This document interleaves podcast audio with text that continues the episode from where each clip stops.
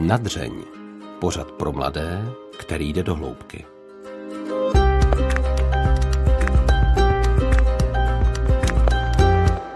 Krásné odpoledne vám přeje Alžběta Havlová. Do dnešního dílu pořadu Nadřeň jsem si pozvala Anetu Vidurovou. Ještě předtím, než o téhle drobné brunetě řeknu pár informací, dovolím si osobní poznámku. Anetu jsem znala z vyprávění. Před sedmi lety si totiž vzala Michala, 35-letého muže, kterému lékaři řekli, že umře ve 20. Pamatuji si, že mě to tehdy úplně fascinovalo. Proč si mladá, krásná a zdravá holka bere muže, kterému odumírají svaly, takže je na vozíku a nemůže pořádně ničím pohnout. A navíc může každý den umřít. Po pár letech jsem se doslechla, že se jim narodilo dítě. A potom druhé.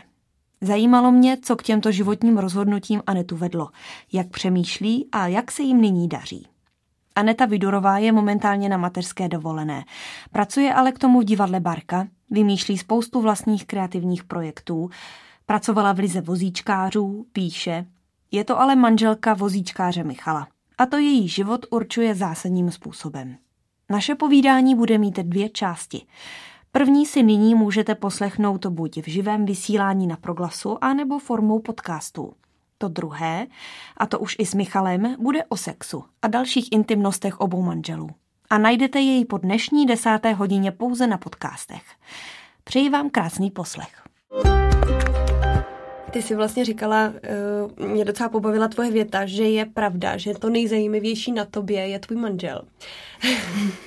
A teď ještě vlastně... Smutná jsme... pravda, no, možná. ne, já myslím, na Anetě je zajímavých spoustu věcí, ale určitě je to uh, důvod, proč jsme si vlastně Anetu dneska pozvali. Uh, hmm. Můžeš nám říct, co má tvůj manžel za nemoc nejdřív? Michal má spinální svalovou atrofii a to je taková jako dědičná, dědičné onemocnění ubývání svalstva nebo ochabování svalstva spíš v jeho případě. A je to jako progresivní nemoc, takže vlastně člověku se zhoršuje zdravotní stav pořád, pořád, pořád, pořád, až vlastně do konce. No. Mm-hmm. Můžeš mi říct, když jsi byla mladší nebo mladá, malá, mm-hmm. jak jsi představovala svého vyvoleného? No tak samozřejmě, jak všichni normální holky, že jo. Tak byl krásný. Já, já si to pamatuju pěkně, jako eh, v pubertě. Uh, jsem měla ráda foglarovky a takové ty, no foglarovky v dětství, ale později um, takové ty folkové věci a polky a vandry a tak, tak jsem si ho představovala, že ho potkám někde ve skalách, uh, kde šel bosej jenom tak a s těma vybledlýma džínama. ale nepotkala jsem ho ve skalách, no. Potkala jsem ho úplně jinde. Vlastně na vodě, takže to taky není úplně daleko od pravdy. Od přírody ani. Mm, ano. tak jak jste se poznali s Michalem? Um, my jsme se poznali nejdřív uh, jako kamarádi na táboře, kam jsem přijela jako dobrovolník. Je to tábor, který pořádá Archa Community, to je takové naše občanské združení nebo takový spolek, um, spíš taková parta kamarádů, kteří spolu podnikají nějaké věci, baví je to, děláme divadlo, jezdíme na tábory a tak, nebo různě třeba do zahraničí. Zkrátka, co kdo, koho napadne, tak to se tam potom děje. No já jsem se rozhodla, že právě pojedu na takový jeden tábor a tam jsem potkala lidi s postižením vůbec. Mě jako trošku mm, změnil náhled vůbec na to postižení, vůbec na svět. A s Michalem jsme se potom dali dohromady rok na to. Uh-huh. Takže... Ty jsi tam pracovala jako dobrovolník? Na tom, na tom prvním táboře jsem měla jako dobrovolník. Um, předtím jsem třeba vozičkáře neviděla ani z vlaku, ale pak jsem vlastně do toho vlaku nastoupila s těma vozičkářema. Doslova? Doslova, přesně.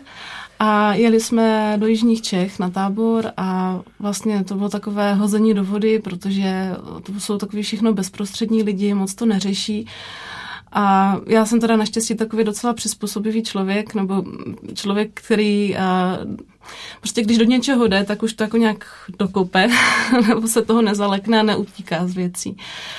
Tak uh, prostě když mi řekli, že potřebuju hnedka asi pár kilometrů za Brnem doprovodit uh, tu holčinu, kterou jsem se měla starat na záchod a ona si pak přede mnou jako vrazila cévku do břicha, tak jsem z toho byla jako trošku vděšená.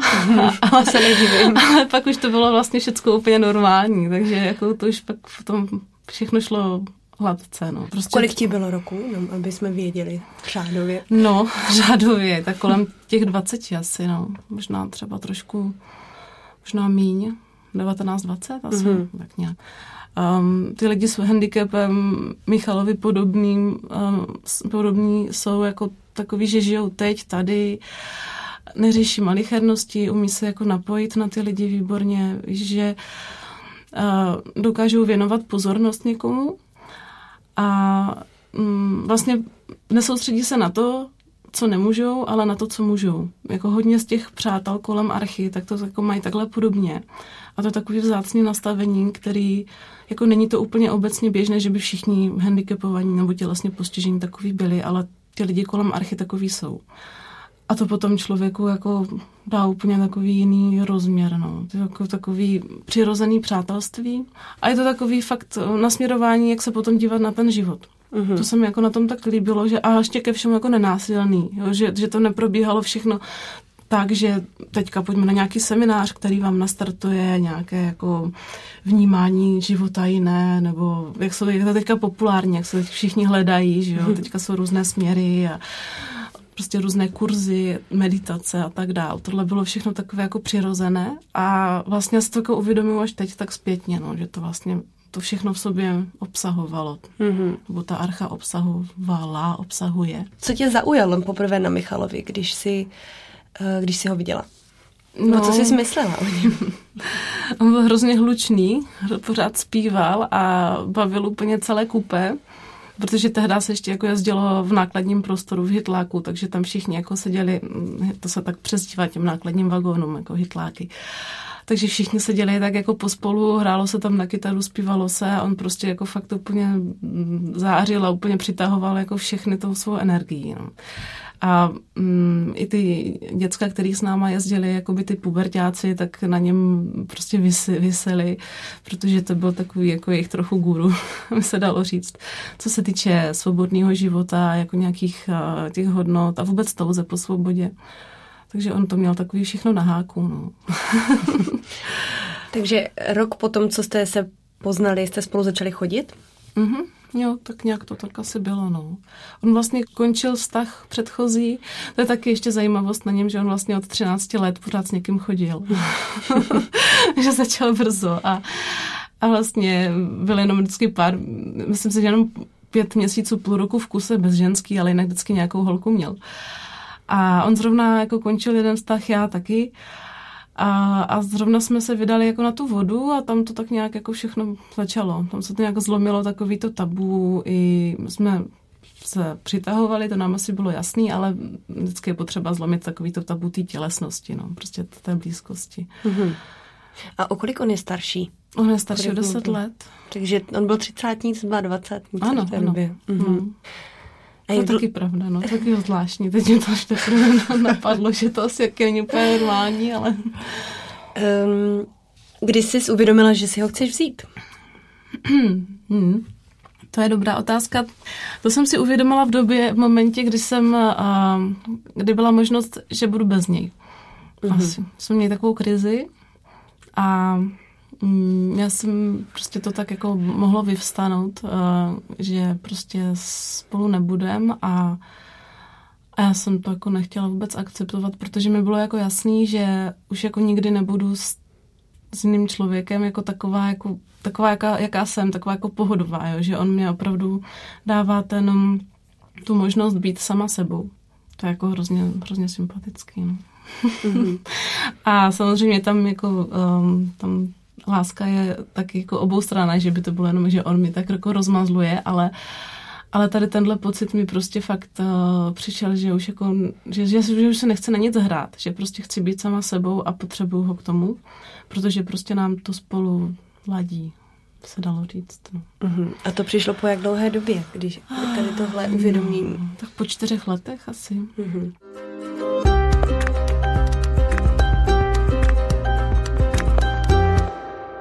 A při svalové dystrofii vlastně ta, mm, ta nemoc je, jak říkáš, poměrně třeba agresivní už potom mm-hmm. ke konci, tak uh, nevím, jak... jak... No, progresivně spíš, progresivně. jakože úplně ne takovou agresivní není, mm-hmm. ale jakože se tak postupně zhoršuje, zhoršuje, zhoršuje. Mm-hmm. No. To, jsem, to jsem jako viděla, to, co jsem viděla do čeho jdu. Kolik let mu třeba dávali lékaři v té době, kdy se rozhodla, že si ho vezmeš? Co bylo taky hrozně zvláštní, protože On celou dobu žil v představě, že má jako jiný typ ty atrofie a, a že už tady vlastně dávno neměl být a celo, jako od 20 let, jako celý, celý mládí nebo celý dětství a dospívání žil s představou, že ve 20 letech umře. Mm-hmm. A jemu bylo jako 30 a považoval to jako, že je zázrak přírody, že jo, s takovou to jako nadhledem a nonšalantností sobě vlastním. A tak jako to prostě už potom jako nějak přestala řešit, říkala si, jo, super, super, ale my jsme vlastně úplně nevěděli, nebo nikdo nevěděl, ale já jsem to vlastně taky neřešila, mm-hmm. protože jsem nějak přejala ten, ten jeho model a nejenom jeho, ale vlastně aršácký. Jo, jako jsme teďka, jsme tady, nějaká do, nějakou dobu nám spolu můžeme být, a nějak to vždycky dopadne. Asi. Improvizuj nebo zemři. To jsou takové jako hesla, které prostě se tak vždycky prolínaly těma našima aktivitama i tím naším vztahem. A že jsme jako moc nemysleli na úplně na nějakou strašně vzdálenou budoucnost, protože prostě stejně, když si někdo plánuje, někdo věci hrozně dopředu, tak to stejně vůbec jako nemusí dopadnout. Jako relativní, jo? Že, uh-huh. že mhm. vlastně jsme opravdu jako žili tou přítomností. Já jsem fakt na tu budoucnost vzdálenou jako nemyslela, protože jsem fakt věděla, že to nějak dopadne. Že zvěděla, že to nějak dopadne. Nějak to dopadne, no jasně. A teďka, do to, teďka v tom žijeme pořád, že jo. Pořád to nějak dopadne. Už to spolu, co, už co by to spolu... nedopadlo, jak by to mohlo jako nedopadnout, jako, jo? co je mhm. vlastně ten špatný scénář, jak by to jako mohlo, prostě všecko se dá zvládnout, no, asi. Hmm. Takže ty jsi vlastně v 25 rozhodla, že si vezmeš uh, Michala, který už tu vůbec neměl být. ano. a do toho si s tím šla. A mm-hmm. proč jste se vzali vlastně? Proč, proč to jako do toho si šla, když jsi nevěděla, jestli bude žít rok, nebo jestli bude prostě žít deset let, nebo prostě tady zítra nebude? Tak uh, proč ti to přišlo důležité, ta svatba? Mm. Hm. Ty, jsi, ty jsi na to vlastně jo, odpovídala, že, že jako srdce a to, že, že jsi věděla, že to děláš správně, ale... Mm-hmm. No mě to asi dávalo ten smysl. Prostě mm, je to takový jako odevzdání se tomu druhému a ani vlastně úplně nedokážu představit, možná to třeba byla nějaká jako romantická představa, Jo, mm-hmm. jako, když jsme třeba řekli to ano, jako při zásnubách a tak. A, a, ale zase zpětně si myslím, že to bylo úplně skvělé rozhodnutí, protože to hrozně pomáhá, jako ten, ten snětek. Už ten slib je krásně koncipovaný. Mm-hmm. Jako když je to před Bohem, tak je opravdu jako úžas, už jsou tam úžasné slova, člověk slibuje úžasné věci, které mu jako dodávají sílu a zároveň i to bezpečí v tom vztahu ale zase fakt je to všechno hrozně jako zpětně řešený, takže já si myslím, že to fakt asi opravdu bylo jako boží řízení, anebo smíchaný s romantickou představou a smíchaný s tím, že s tím člověkem jako chci být, dokud to půjde a jako takový nějaký stvrzení té opravdovosti toho vztahu, no. Mm-hmm. Že to myslíš vážně. Jo, mm. jo, jo, jo. A takový jako, že ten mladý člověk jako něco hledá, prostě nějakou tu cestu svoji a ta, ta svatba to jako dokáže dost jako pěkně dát nebo to svoje místo. Jo? No, ta, ta svatba to trošku jako utvrdí, že tady je tvoje místo po boku tohoto člověka a tady vedle něho můžete spolu vytvářet krásné věci. Mm-hmm.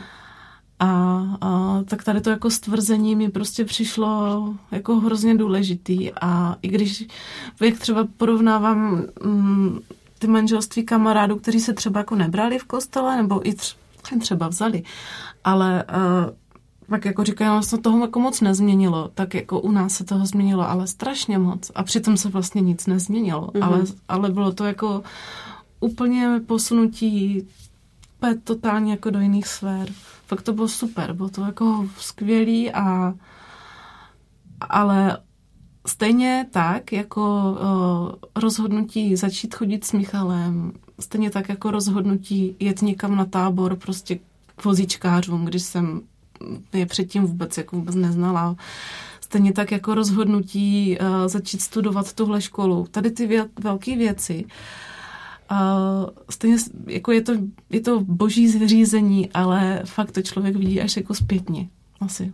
Mm-hmm. Že to jako fakt ten moment, uh, že to nedokážu ani jako vysvětlit, proč jsem to udělala až teď ti to dokážu takhle jako říct, že to prostě mělo smysl. ale, ale fakt si myslím, že něco prostě jako nevymyslíš rozumem. Něco jako ne, nevyšpekuluješ, že teď to udělám tak, protože prostě je to takhle a takhle a takhle to pak bude a, a nebojím se proto, že. Mm-hmm. Ale taková jako intuice, no. Já jsem jako dost intuitivní člověk a, a tady ta intuice mě jako ještě nikdy nesklamala. Takže jsem za to ráda, že mm-hmm. to jako dokážu poslechnout.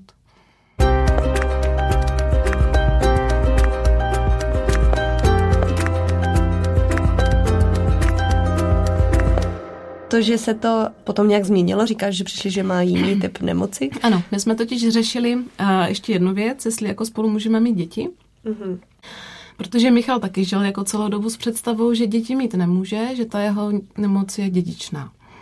Jako ono to fakt vy, vy, uh, docela dost um, je to, že on se vlastně tou svou nemocí odmítl jako nějak zabývat, jo? že chtěl, aby mu jako co nejméně jako vstupovala do života, a, takže nechodil na nějaký rehabilitace nebo prostě neřeší nějaký jako mm, pokroky nebo vývoj teďka, který se třeba tady v té oblasti děje, že se třeba už na tu nemoc pomalu jako nachází nějaký lék nebo tak něco, ale to prostě on to jako neřeší, on to prostě fakt se A nerozčiluje tě to? Nerozčiluje mě to, ne, ne, ne. Mě by to asi taky jako rozčilovalo, kdyby jsme se jako tomu tak moc věnovali, že mm-hmm. bychom prostě neměli čas na ten život. Potom by mě to asi jako nebavilo, ten, ten život s ním, kdy kdybychom tak pořád řešili jako nějaký, jo. protože buď to řešíš, anebo to neřešíš, jo, tam prostě není moc nic jako mezi. Protože když chceš bojovat o nějaký um, injekce na to, na zmírnění projevů té nemoci, tak do toho prostě musíš dát obrovské množství energie, jednání s pojišťovnama a teď se tomu prostě musíš věnovat úplně fakt jako naplno mm-hmm. a pak už nemáš prostor na to dělat nějaký, já nevím, divadlo nebo si užívat rodinu nebo tak, no.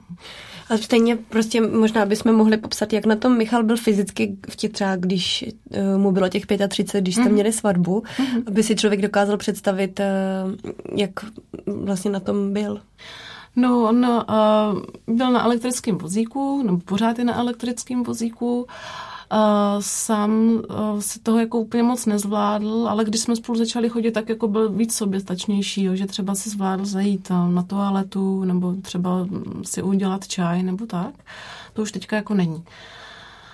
No ale třeba oblíct se nemohl, polohovat jsem ho musela v posteli už vlastně od začátku. Uh, jo, mm-hmm. takové věci, ale mm, zase tady je taky nutno říct, že je spousta služeb a sociální služeb osobní asistence, která v tom jako dokáže dost výrazně pomoct. Mm-hmm.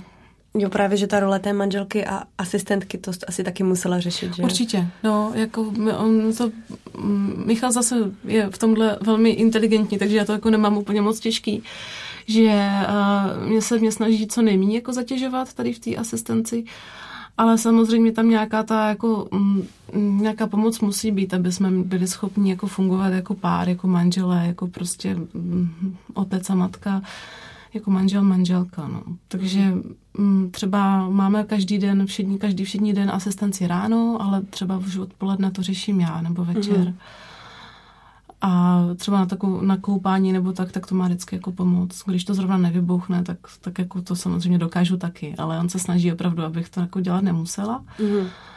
Ale samozřejmě jsou fakt momenty, kdy je potřeba, aby jsme se jako na sebe spolehli. Když třeba někam vyjedem, nebo nebo právě opravdu potom v té v každodennosti je to taky nutný, mm. aby tam jako nějaká mm, intimita byla třeba. Mm-hmm. K tomu se určitě ještě dostaneme, mm-hmm. ale teď jsme skončili u toho, že ten napínavý moment, kdy jste zjistili, že tady Michal má jiný typ nemoci, než ano. který jako mu třeba prodloužíte nebo prodloužíte, mm-hmm. že to prostě vypadá líp, mm-hmm. než jste si mysleli. A no, to nebylo ani tak napínavý, jako spíš zklamání, pro, že vlastně že není Michal, zázrak. Není zázrak, ano.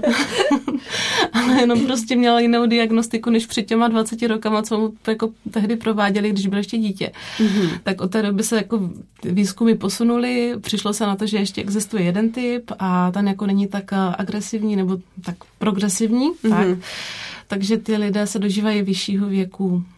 Takže to jako nebude asi úplně jako do důchodu, asi spolu jako úplně nezestárnem, ale, ale určitě to nebude tak, že bych se musela bát každý rok, že jako Michal zemře. Mm-hmm. A, ale může to nastat samozřejmě, ale prostě tak s tím žijem. No.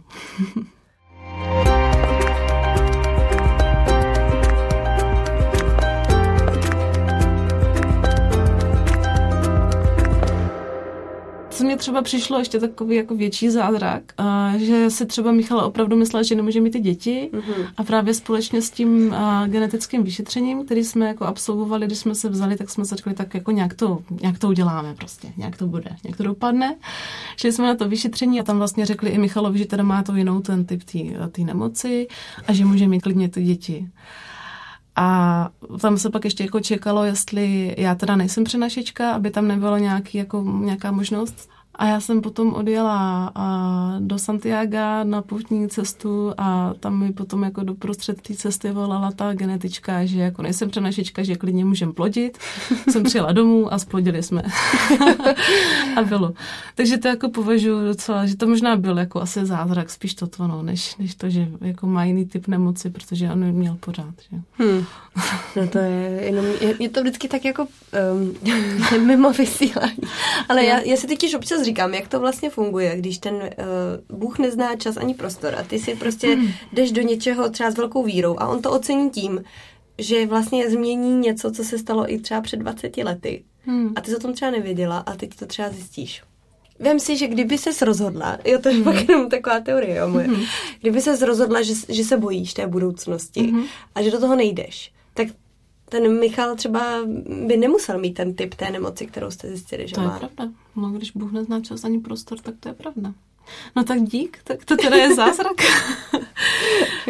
ne. to samozřejmě uh, je jenom takový moje uvažování, ale... Uh... No, já, jako když mluvíš o té víře, tak uh, já jsem jako do toho, uh, do toho života moc úplně uvědoměle toho Boha jako ne, nebrala. Já jsem jako mm, křtěná je to sedm let zpátky, ale uh, jako měla, věřila jsem v Boha, víru jsem v sobě nějakým způsobem měla, ale vždycky tak jako neúplně uvědoměle. Víš, že um, prostě to tak jako nějak žiju, ale úplně ne, že bych teďka prostě se hrozně modlila, že pane bože, ať to teda nějak dopadne, jako mm-hmm. s tebou mhm. to půjde.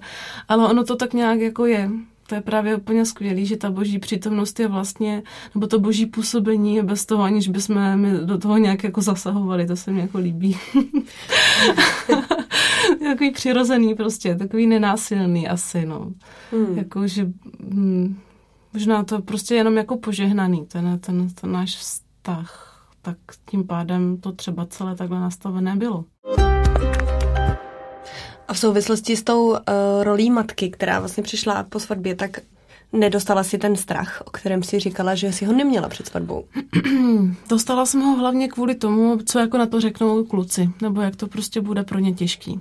Jako já jsem se s tím už nějak jako vyrovnala, nebo žiju s tím vlastně od začátku. Mm-hmm. Já mhm. jsem jako do toho vztahu už tak jako vstupovala, takže já už jako 12 let žiju s tím, že vím, koho jsem si vzala. Jo, takže prostě mě to, eh, ten strach jako nenahání, ale fakt mám jako obavu, jak to zvládnou kluci a jak jim to dokážeme vysvětlit nebo prostě předat. Jo. Mm-hmm. Jak se s tím dokážou oni vypořádat, a, ale pořád jako tajně doufám v to, že, nebo prosím za to, aby uh, jsme to nějak dali. Ale prostě to nějak jako zkousli, byli z nich dobří lidi, neměli z toho traumata nějaký jako velký, když třeba by táta jako zemřel, když budou třeba ještě v nějakém pubertálním věku nebo tak. Mm-hmm. Takže z toho z toho máš nejvíc strach? Hmm. To asi ano, no. Tak jako ještě taky mám obavu, jak to zvládne to okolí, protože jsem je jako do toho namočila s tím mým vztahem celou mm. tu rodinu, že jo, do toho, že vlastně tam ten Michal přišel, že si k němu udělali blízký vztah a nevím, jako jakým způsobem jsou oni s tím smíření, že prostě třeba ten konec jako nastane někdy v Brzku. To hmm. třeba se mi stává i jako s kamarádama nebo s lidma, se sousedama v Ochozi, že se mi jako svěří s tím, že by jim bylo jako fakt hrozně líto, kdyby ten Michal jako odešel.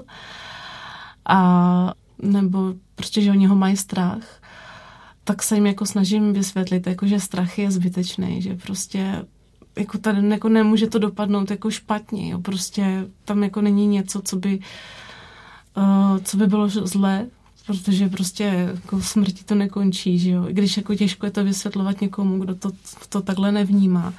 Ale to, že Michal jako třeba by zemřel, tak prostě není jako špatná věc. To je prostě jenom jako součást jeho. Upadá někdy třeba Michal do nějakého stavu, nevím, sebelítosti nebo prostě nějak jako uh, neštěstí v tom, mm-hmm. jak už to zmiňovala, že třeba ho právě frustruje, že ti nemůže pomáhat. Tak. Mm-hmm. No, určitě. Určitě upadá, ale ne tak často naštěstí. Jo. jo že má takový období třeba, já nevím, týden za rok, nebo tak, mm-hmm. nebo dva týdny za rok, nebo týden po půl roce, kdy je to z toho takové jako trošku více zdrblej, no. Mm-hmm. A hlavně teda to taky přišlo i s těma dětma víc. Mm-hmm. Jo, vždycky, když se změní ten stav zdravotní nebo něco, tak a pak nebo potom ty děti přijdou, tak se to člověk jako občas uvědomí, jak to teda jako vyřeší, a jak jim to řekneme a tak. Třeba tady tím pořadem, že jim to potom pustíme, se nám to vyřeší. A oni, oni to třeba ví, jak eh, na tom táta je? Oni neví, že, že je ta nemoc eh, progresivní, protože Jáchym je takový hodně citlivý a oni jako ještě úplně moc nevnímají jako dobře tu, tu smrt, jako, že mm-hmm. mm, pro ně je to jako ještě hodně, hodně jako takový citlivý, no, že to ještě jako se nedokáže úplně rozlišit, co to znamená, nebo tak. Budeme to už muset teďka někdy asi začít brzo řešit, protože kluk je sice jako citlivý, ale taky velmi chytrý. Mm-hmm. Takže na čase. By to no. mohl na to přijít sám. No, no. Takže taková velká výzva teďka. Jak to teďka vlastně vypadá, co lékaři říkají momentálně za uh, nějakou budouc- o budoucnosti Michala? Lékaři ne- neříkají nic, protože on k lékaři nechodí. Jenom když mhm. potřebuje napsat poukaz na nový vozík. Jako nechodí k nějakému specialistovi, který by mu dával nějaký progres, nějaký jako prognózy. prognózy no, mm-hmm. tak. Takže vlastně vy nevíte. Ne. Vy to máte prostě. My to máme vlastně stejně jako všichni ostatní, protože vlastně nikdo neví, co přijde. Mm-hmm. My taky vlastně nevíme, co přijde. A že třeba uh, říkáš, že občas jako přijde takový jako těžký moment ve chvíli, kdy se něco změní zdravotního, tak to poznáte sami. Třeba, že Michal hůř něco jo. začne zvládat. Třeba když si, já nevím, když potom přestane zvládat si otevřít ledničku, to už jako je taky, to bylo kdysi dávno, jo, nebo že si třeba pivo nepodal už potom, to jako hmm. bylo, že když jsme spolu začínali, tak se normálně ještě přiťuknul pivem. Hmm. Teď už pije brčkem třeba pivo. To jsou jako takové věci, které uh, to ani jako tě nedostane do depresí, nebo mě aspoň ne, že jako se to zase zhoršuje a teďka teda se blíží něco, ale spíš jako seš naštvaný, že teda se to zase, že prostě je té práce víc, nebo se to musí zase vymyslet nějak mm-hmm. jinak ale ono se to potom sedne a člověk to už to jako potom jako pozitivně nějak překoná, jo, nebo do toho nějak s odhodláním, jo, to půjde, ale jsou momenty, kdy to opravdu fakt jako naštve. No. A uh, jak vypadá třeba takový běžný den uh, v tom smyslu, nevím, jestli třeba Michal nebo ty chodíte do práce, anebo máte to nějak Teďka, program? Uh, teď nechodím do práce, teď jsem na rodičovské, ale občas už jako někam vyrážím pomoct třeba do divadla, do barky, kde působíme nebo kde pomáhám. Ale to jsou takové aktivity, které se dají časově přizpůsobit.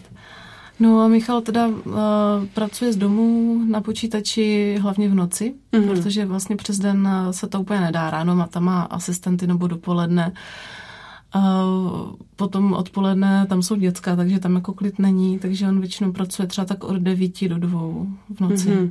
Mm-hmm. Už dělá grafiku, weby a to má jako největší klid, tak toho udělá nejvíc. No. Hmm. Ale samozřejmě má to velkou výhodu v tom, že má duchot a příspěvky, takže nemusí vydělávat úplně tak moc velký peníze na to, aby, aby jsme jako přežili. Takže hmm. Je to jako, samozřejmě je po to potřeba, aby něco vydělal, ale nemusí se hnát jako za těma penězma tak jako všichni ostatní. Bylo nějaké období, kdy jsi šáhla fakt na dno? A nebo prostě, nevím, kdy jsi byla jako fakt hodně unavená, kdy už jako, mm-hmm. ono se to těžko, nebo já mám takovou zkušenost, že když je člověk jako fyzicky unavený, mm-hmm. A tak je to mnohem těžší, jako držet si optimismus a všechno. Tak já jsem jako unavená pět let, takže jsem už no, na únavu docela zvyklá, no. Takže mně už to jako nepřijde, že je to únava, ale že to je normálně běžná realita. Mm. a teď už to začíná být lepší samozřejmě, ale a jo, byly, byly chvíle, kdy to bylo kritické, kdy jsem byla utáhná úplně obrovským způsobem, ale tam mi zase jako Michal pomáhá v tom, jo, že on třeba dokáže fakt říct, jo, hele, tak zavoláme té babičce, nebo prostě uh, běž tohle, udělej tohle, udělej to, tamhle to a když ti to takhle někdo řekne v té úplné únavě, co ti vlastně pomůže, tak a ty už to jenom vykonáš, tak to je vlastně velká pomoc, protože když se v tom jako babráš prostě a teďka jako co teďka a, a co dřív, nebo prostě já to jako nezvládnu a on ti řekne, hele, zvládneš to, udělej tohle, tohle a prostě bude to dobrý. Ale vždycky to seš ty, že? Kdo ty činnosti nakonec musí udělat? Mm, tak máme jako i pomoc. Jako to, mm-hmm. Třeba bydlíme s rodičema s mýma, takže tam máme babičku, dědečka, máme takový dům, kde jsou tři oddělené domácnosti, takže takže uh, mám tam hlavně rodiče, kteří nám pomáhají, potom tchyně taky úžasně pomáhá a pak ty mm-hmm. kamarádi, asistenti. Já jako fakt spíš obdivuju holky, které jsou na, tom, na ty děti sami, jako mat, holky, jako matky samoživitelky nebo třeba i ty mladé rodiny, které se odstěhují od těch uh, rodičů a mm-hmm. třeba nemá ještě vybudovaný nějaký silný sociální vazby s kamarádama. Uh, tak to je jako těžký, no. To mm. jako je potom, když bych třeba měla být s těma dětma prostě fakt sama celý dopoledne, odpoledne a čekat, až jenom manžel přijde z práce, tak to, to mně přijde třeba jako obdivuhodné. Mm. Já si myslím, že bych, že kdyby to jako lidi poznali, že by se to fakt ještě se mnou hodně lidí rádo vyměnilo.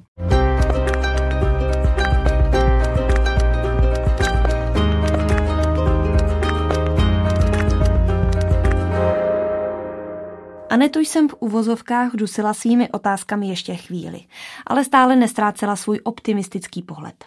Přiznám se, že mi to přišlo divné. Manžel nehybný, neví se, kdy umře, dvě malé děti. Ačkoliv to normálně nedělám, rozhodla jsem se, že si její příběh zaslouží ještě větší pozornost. Navštívila jsem Anetu a Michala u nich doma a plánovala se zeptat jejího manžela, jestli je ten jejich život opravdu tak růžový, jak Aneta říká. Celé naše vyprávění, které se nakonec vydalo úplně jiným a neplánovaným směrem, si můžete poslechnout v dalším dílu na podcastech. Já se ale nejednou za své předchozí uvažování zastyděla. To má strašně zvláštní, jak vlastně jako to vnímají jako lidi kolem. No to je jo. To jí prostě strašně štve, protože to je, štve. ona je prostě světice, jo, a a prostě a kde má schovaný ty, ty andělský křídla, prostě tady prostě kam to mě, to mě vytáčí, prostě hlavně v momentě, kdy tady řvu na všichni, tyjo, a prostě nedávám a kopu do věcí a, a fakt prostě a jako samozřejmě ty lidi tak vidějí, jo, prostě pro ně nepředstavitelný, že by prostě měli, měli vozíčkáře nebo manžela, který neudělá nic, který prostě musíš mm. jako ještě naopak ty prostě sloužit, že jo, víceméně. Jo, no. plus ještě děti do toho. Mě to všechno. berou všichni jako oběť, ale ano, to není to bude jako oběť. Jako no. oběť. No. To prostě ne, nemůže být oběť, aby to fungovalo.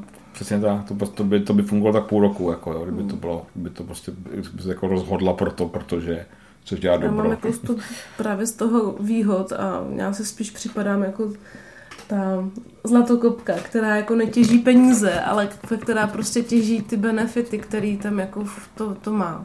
Mm-hmm. I za cenu toho, že to má nějaké jako nevýhody. To šokuje zlatokopky taky mají nevýhody. to starý dědy. tak, tak. Takže jako ne, fakt nejsem jako svatá, fakt ne. ani nejsem anděl. Ale jakože to tak jako lidi to jako vnímá, jo? že prostě jako, jako, že jako obrovský obdiv. Jako, jako, a tak tebe to štve, jako, že jo? Protože jako prostě ty... To tě štve, ne? To trošku, mě to, trošku mě to jako uráží, no, samozřejmě, no, protože... Ale zase, že jo, to se jako nemůžu zlobit na ty lidi, když, když, když do toho nevidí, jako nevidí, že to, no. že prostě se dá takhle jako fungovat, jo.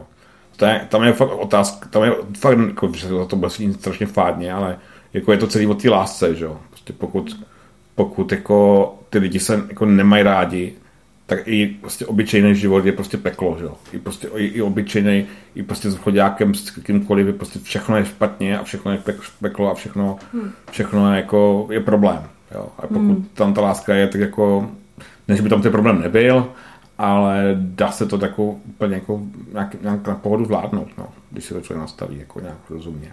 No a uh, co nemůžete? Už jsme, nebo jak Aneta říká, tak je samozřejmě se důležitý soustředit na to, co člověk může, než mm-hmm. na to, mhm. co nemůže.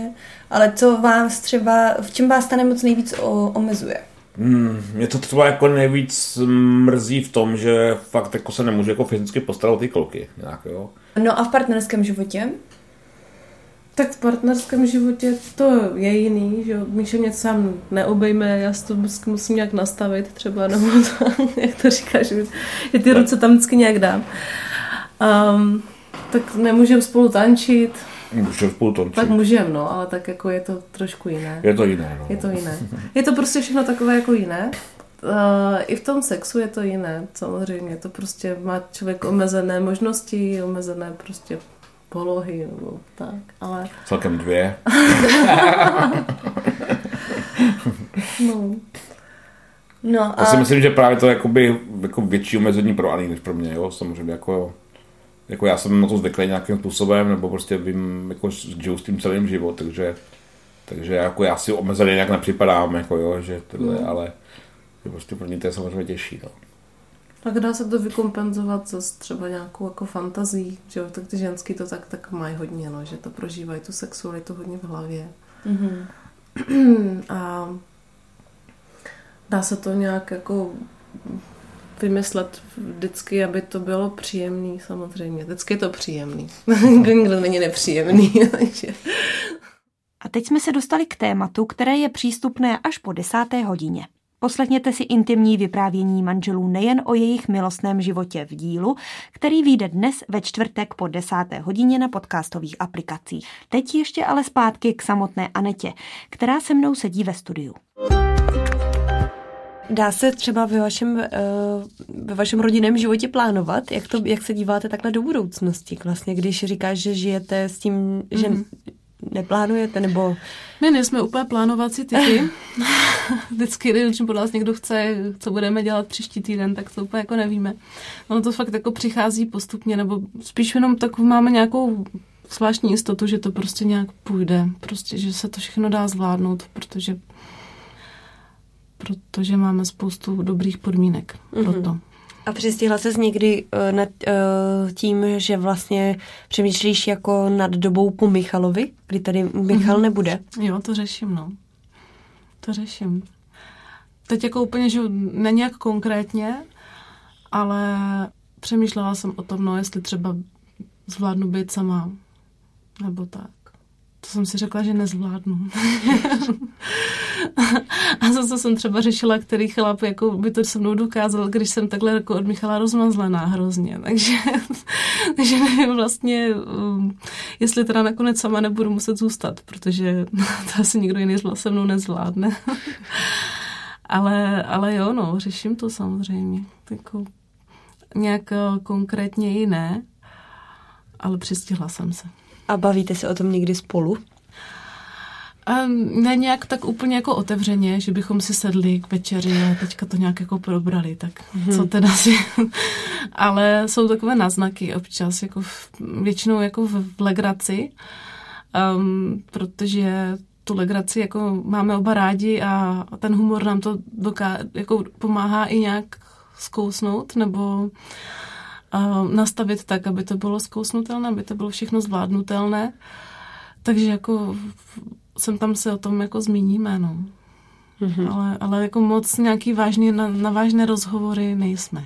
Takhle existencionální to ne, no. Hmm. Ale ono to prosákne.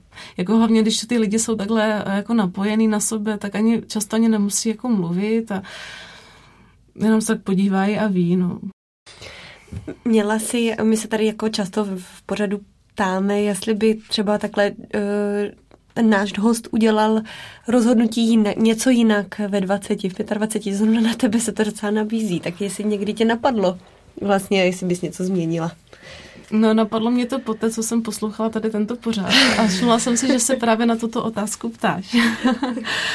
tak jsem teďka dlouho, dlouho v noci přemýšlela, co bych udělala ve 20 jinak a vůbec nic mě nenapadlo.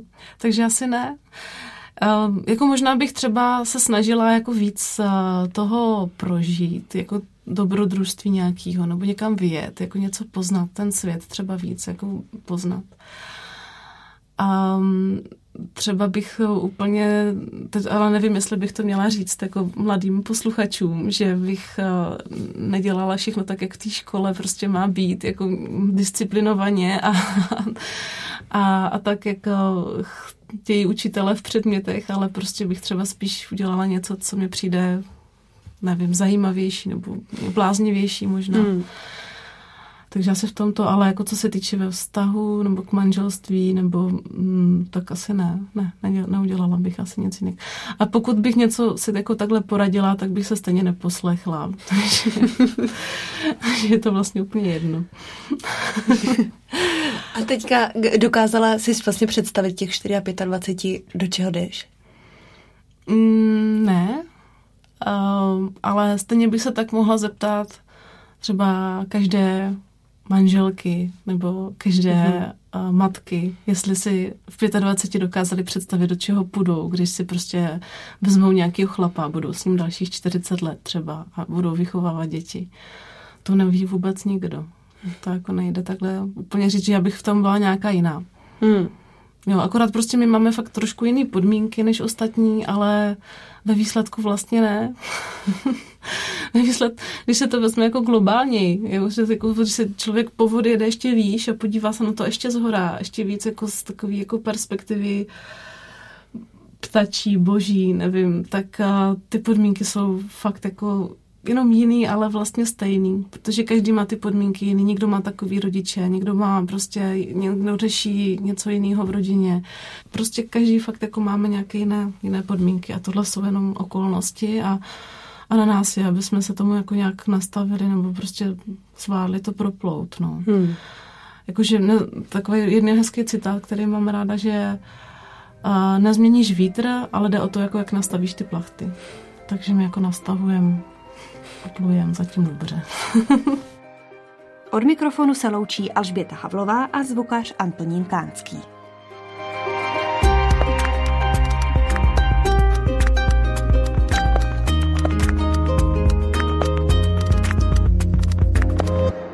Podcast na dřeň vzniká na Radiu Proglas, které žije z darů posluchačů. Pokud nás chcete podpořit, budeme rádi.